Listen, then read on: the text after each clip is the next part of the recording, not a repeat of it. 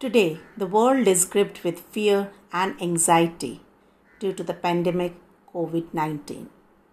Let's begin by understanding exactly what is COVID 19.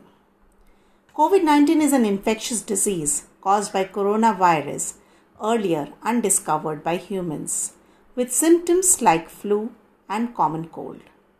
It was recently declared a pandemic by World Health Organization due to its outspread in several parts of the world.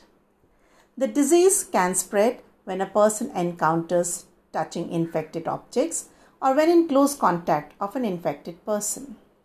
Common symptoms include tiredness and dry cough. However, some people may also experience body ache, nasal congestion, sore throat, and diarrhea. The tentative time for recovery is around two weeks, but it may vary depending on the cases.